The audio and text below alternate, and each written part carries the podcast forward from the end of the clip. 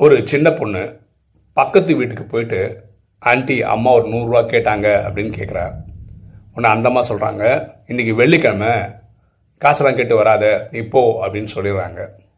இதை கேட்ட அவங்க கணவர் என்ன சொல்கிறாருன்னா ஒரு செகண்ட் நில்லுமா அப்படின்னு சொல்லிட்டு ஒய்ஃபுக்கு தனியாக கூப்பிட்டு போய் பேசுகிறார் போன மாதம் உங்கள் அப்பாவுக்கு உடம்பு சரியில்லாமல் ஹாஸ்பிட்டல் பண்ணியிருந்தோம் அவருக்கு சர்ஜரி என்னைக்கு நடந்தது தெரியுமான்னு.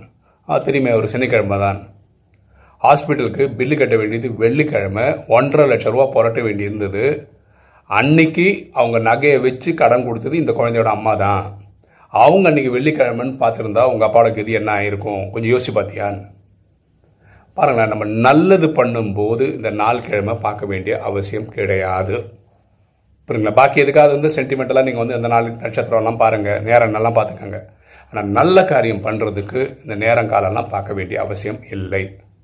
எண்ணம் போல் வாழ்வு